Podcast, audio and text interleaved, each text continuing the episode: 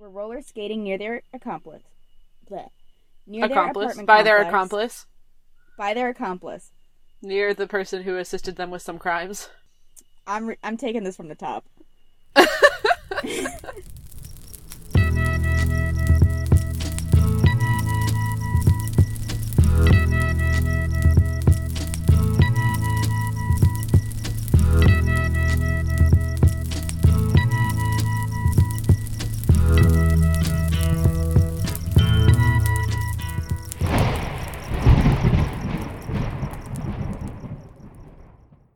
Lindsay. Hi, Erica. How are you doing? I'm good. How are you doing? Doing great. There is still a little bit of a delay because... Is there really? Yeah, because it took you a second to say that how you were doing. Unless you took a purposeful pause, but it seemed just like... It didn't seem purposeful. It was not on purpose. Oh, this is going to be a fun recording. Oh, fuck yeah. I can't wait to edit out all of the awkward silence. Maybe it's because I'm also in my closet today, and my internet already is kind of bad, but might be worse. Maybe. We're both in the closet, listeners. Congratulations. Wow. Congratulations to our listeners for us both sitting in our closets. Yes. It is a week of homophobia, clearly. Correct. Yes. Pride Month will be in June, but this recording is shame. Also go stream the shame recording. Call Me Montero, Call Me By Your Name by Lil Nas X. It's great. I have not listened to it. I'm enjoying the memes. Honestly, I think it's a banger. It's really good. Lil Nas X is good. He is a talented singer, artist, whatever he identifies as. But just, I haven't gotten around to it. It's fine. Video's fun, too. The video, I can see why people are really angry about it. But I love it. I think it's great. Nice. I will listen to it at some point. Yeah, highly recommend. Anyway, so how you feeling about some aliens tonight? Erica... If there's one thing about me, it's that I am always feeling good about aliens. Perfect. Because I think enough weird things have happened in the past, couple weeks that, we deserve some aliens. We always deserve some aliens, as you take a nice little sip out of your Christmas mug. Yes, my, Christmas village in Philadelphia. Anyway, so I want to talk about how we got here. Basically, I started watching Skate the Infinity with Anna. We've been watching it religiously since it came out in January. And the season finale was this week. Sorry, I've been watching what? Skate the Infinity, so it's a skateboard anime. I don't want to hear about these aliens anymore. You're not going to hear about... Wow, rude. Anyway, it's really good. It's got a banging soundtrack, and it made me buy a skateboard, so I've been learning how to skateboard. Anyway. That's fun. In honor of Skate and its banging soundtrack, we're going to Japan, and we're going to talk about not one, but two alien sightings from 1975. Ooh. Don't act like you're not excited now. I am excited! Did you not hear my little ooh? Oh, I thought the way you looked, it was like, oh. And I was like, no, wow, I'm just tired. Okay. I just ate a whole poke bowl, so I'm sleepy. I need to stop eating a big dinner before we record. Go get some alcohol. I already had some of that, too, so... Okay, and I'm leaving tomorrow, so I drank all the alcohol in my house. Oh, that's a good idea. Anyway, let's start with our first alien, the fanged humanoids of Kofu, Japan. On February 23rd, 1975, Masada Kawano and Katsuhiro Yamahata were roller skating near their apartment complex, as 7-year-olds are wont to do.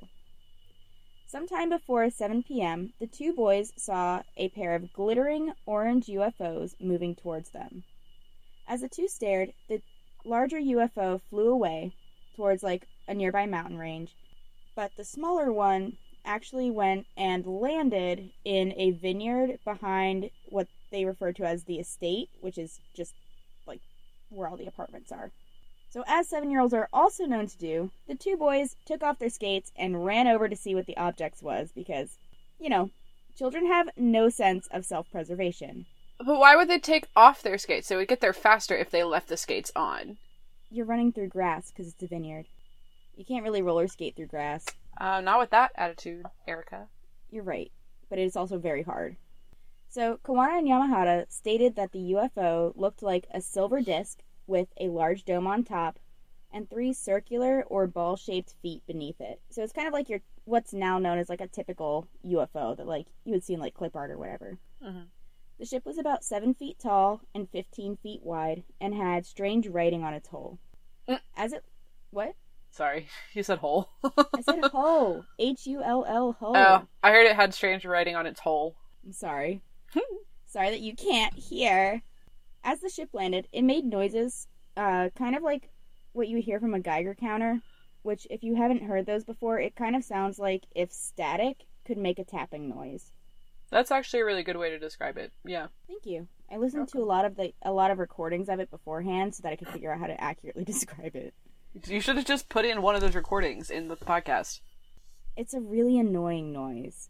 Doesn't have to. Anyway, while the two boys stared at the ship, a ladder dropped down and a humanoid creature exited, leaving a nearly identical being to, like, man what, like, was probably, like, the control room. So, like, there is one alien that left the ship and another alien stayed on the ship. Gotcha. The creature had long arms and dark brown, wrinkly skin. Like, so wrinkly that it made it impossible to identify any facial features, save for 3 metal fangs, each about 2 inches in length.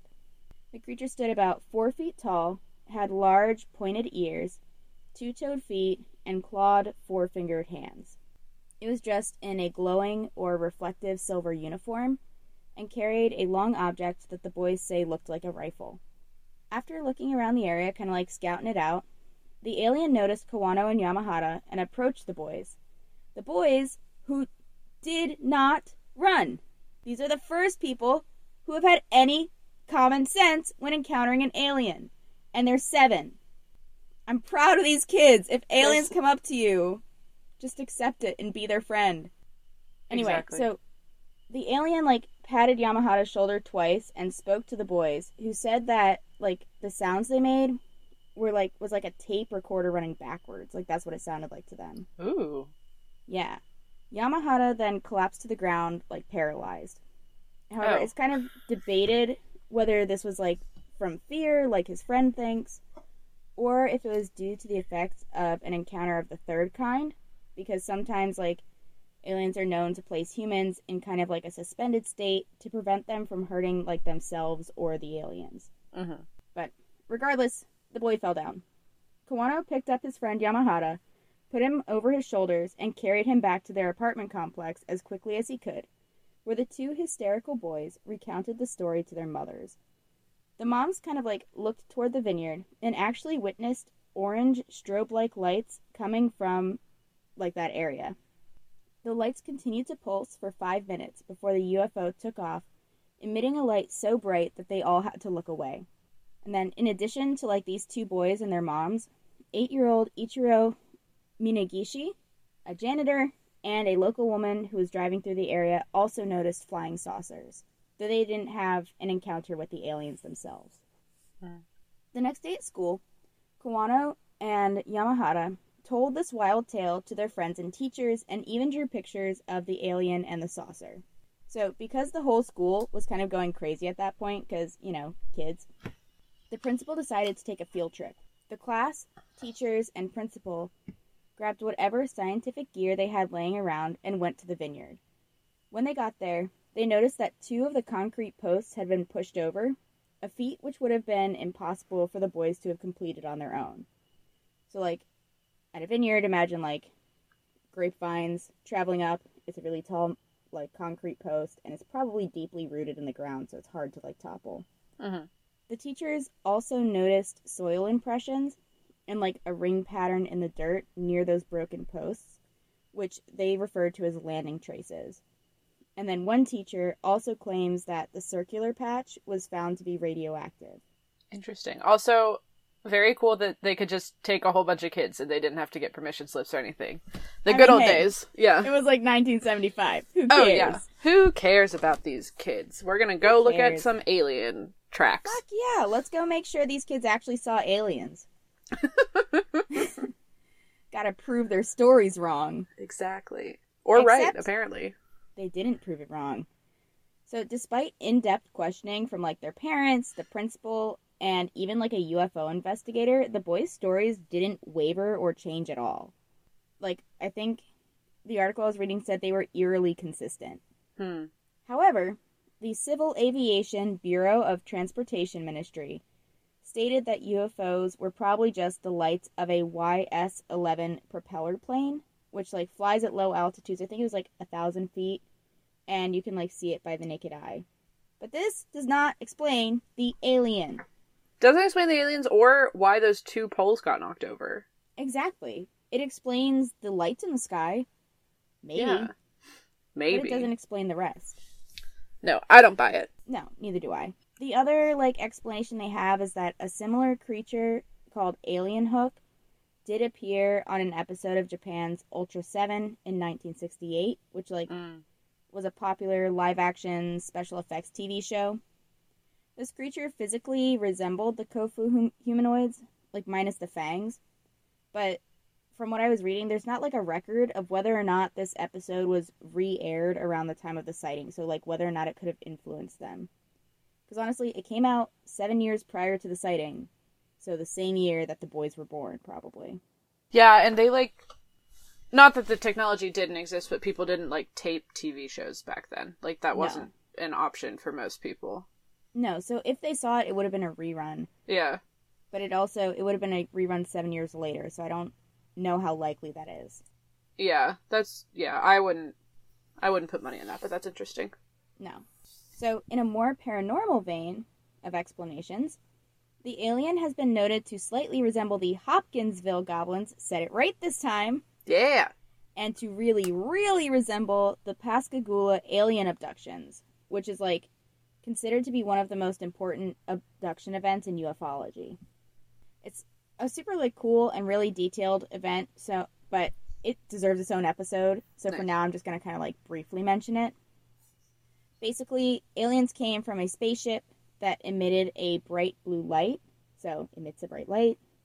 It was disc or egg-shaped and about 8 feet tall, similar to the 7 feet tall ship that the boys saw. Mm-hmm. The aliens themselves stood about 5 feet tall. The boys said that theirs were 4 feet. And they had what was called, like, bullet-shaped heads. So, I guess, like, kind of tapering to a point. Yeah, that makes sense. Instead of facial features, they had, like, a slit for a mouth and conical protrusions coming from where, like, their nose or ears would be. So... The guy described it as, like, carrots sticking out of a snowman. So just imagine, like, pointy things. Their skin was gray and wrinkled, and they had claw-like hands and round feet without toes. They also didn't note any, like, eyes, ears, or nose. Like, again. Interesting. Yeah, because even if they said they had 3 metal fangs, that could be, like, some kind of, I don't know, little kids not really understanding what they're seeing. That is also true. So I think it's partially, it could be something like that. It could be that, like, the pointy things coming out of their heads are what, like, the kids took for ears even. But I think it's like that, the lack of facial features, because, I mean, maybe the alien had a slit for a mouth and the kids just didn't notice because they were so, like, terrified. That's true. Or maybe it was also, like, nighttime, that's right? That's where the fangs were from. It was like 7 p.m. Okay. In February, so it was probably getting dark. Yeah. Probably pretty dark. It might have been, like, dusk, I guess. That makes sense. Interesting. Yeah. But I think it's mostly, like, the pointy things, lack of facial features, and wrinkly skin that kind of make people, like, connect these sightings. Yeah, definitely. Because with the Pascagoula case, they actually, like, abducted 2 people. And I think the one person, like, fainted, which could also be connected to the kid, like, Yamahata, like, falling down paralyzed from fear, sort of thing. But, again, like, they didn't go into it too much. So, while the Kofu area didn't see another UFO anytime soon, not all of Japan remained so quiet. On March 24th, 1975, only 1 month after the Kufo incident, a man named Gichi Shiota had an alien encounter of his own.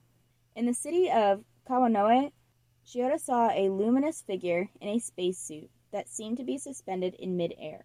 The creature, which he dubbed an alien cosmonaut, floated almost 7 feet off the ground, about, like, 300 feet away from where Shiota stood. He had also apparently seen UFOs before, so he was unfazed. But I know. How do you, like, you see UFOs before, so you're like, ah, yes, perfect, the aliens are back. You've seen one, you've seen them all, really, when you think about it. Apparently.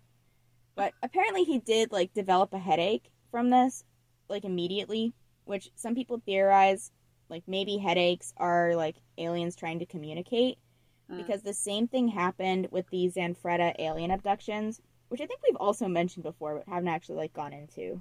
Yeah, that sounds familiar. Yeah, it was in Italy. Hmm. So after this encounter, Shiota was determined to capture the creature on film. He returned to the landfill where it seemed to be coming from every night for a week, armed with 3 cameras. On March 31st, his hard work paid off. Shiota suddenly developed a headache, and then, like, looked up to see a bluish-white electrical disturbance floating about 300 feet in front of him. After several minutes, a humanoid apparition about 6 feet tall appeared from the cloud of electricity and just kind of, like, gently floated down until it hovered only a foot off the ground. It then glided towards him, made it about halfway, before suddenly veering to the right and, like, traveling at high speed for about 30 feet before it disappeared. The entire event took only about 2 minutes, but Shiota did manage to capture the creature on film. Ooh. And it, like, eerily looks like the Metal Man of Falkville, which, if you know what that is, it honestly kind of looks like the Tin Man from Wizard of Oz.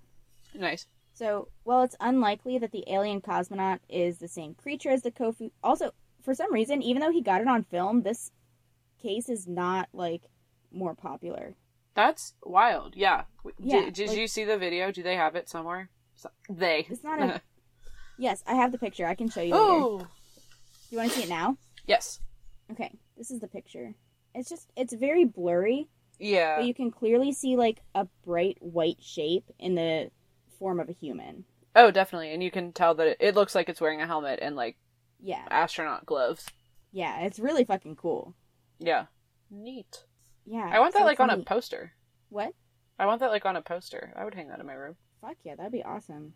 So, while it's unlikely that the alien cosmonaut is the same creature as the Kofu humanoids, I still just think it's, like, super cool that Japan had 2 major alien encounters within a month of each other. Oh, yeah. Yeah. But either way, that's all I really had for the Kofu fanged humanoids and the alien cosmonaut. There are, like, a lot of alien sightings that are related to these, so I highly recommend, like, look at the sources if you want to go down, like, a super deep rabbit hole of alien encounters. It's like being on a Wikipedia page and, like, clicking link after link after link and, like...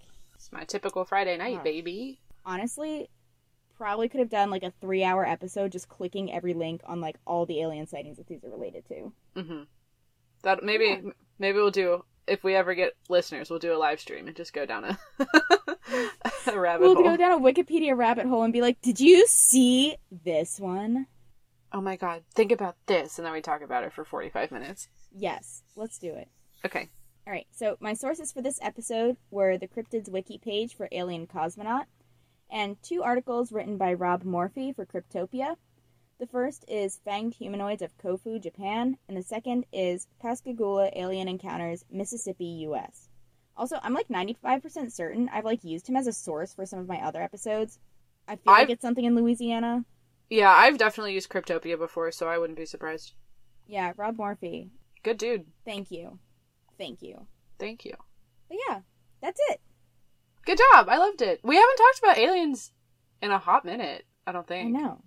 Well, because we did a whole bunch. Literally, because we've just been, like, so not able to record. Yeah. Life is hard sometimes. We're busy. Life is hard. But yeah, thank you for sticking with us. We appreciate all 12 of you. Yeah. We're glad that you're still listening. Yeah. Tell your friends about it. Make it 24. Heck yeah, do that. Also, if they do want to, like, tell their friends about it, how can their friends find us, Lindsay? Okay. So this might take some convincing because they're your friends and they don't know about this podcast yet. But tell your friends to go to Japan when travel is safe again. So this is like a long game, but it's okay. Tell them to go to Japan and wait in a vineyard. Doesn't have to be a specific one. We'll find it. And then me and Erica will come down in a UFO and we'll introduce ourselves to your friends and we'll show them the podcast and we'll have a really great time. Yeah, I think that sounds great. Yeah. Good plan. But if they want to start listening sooner than that, because COVID is happening still, but not as bad, still bad, but, you know, they can follow us on Instagram @JustMightExist, or they can send us an email at justmightexistpodcast@gmail.com. Yeah, also, I'm somewhat revitalizing the Tumblr. It just might exist. Oh, yeah. Also that. Sorry, I forgot. Oh, that's okay. I've done very few posts on it, but hey, it's a start. I also haven't posted on Instagram in 2 months? I don't know. That's fine. Well, listen, sometimes there is stuff on there. They can look at it. There are some clips. They can listen to some clips. Heck yeah. They can listen to the whole thing. We would love if you listened to the whole thing. That would be best, actually. You should do that part. Oh, for sure.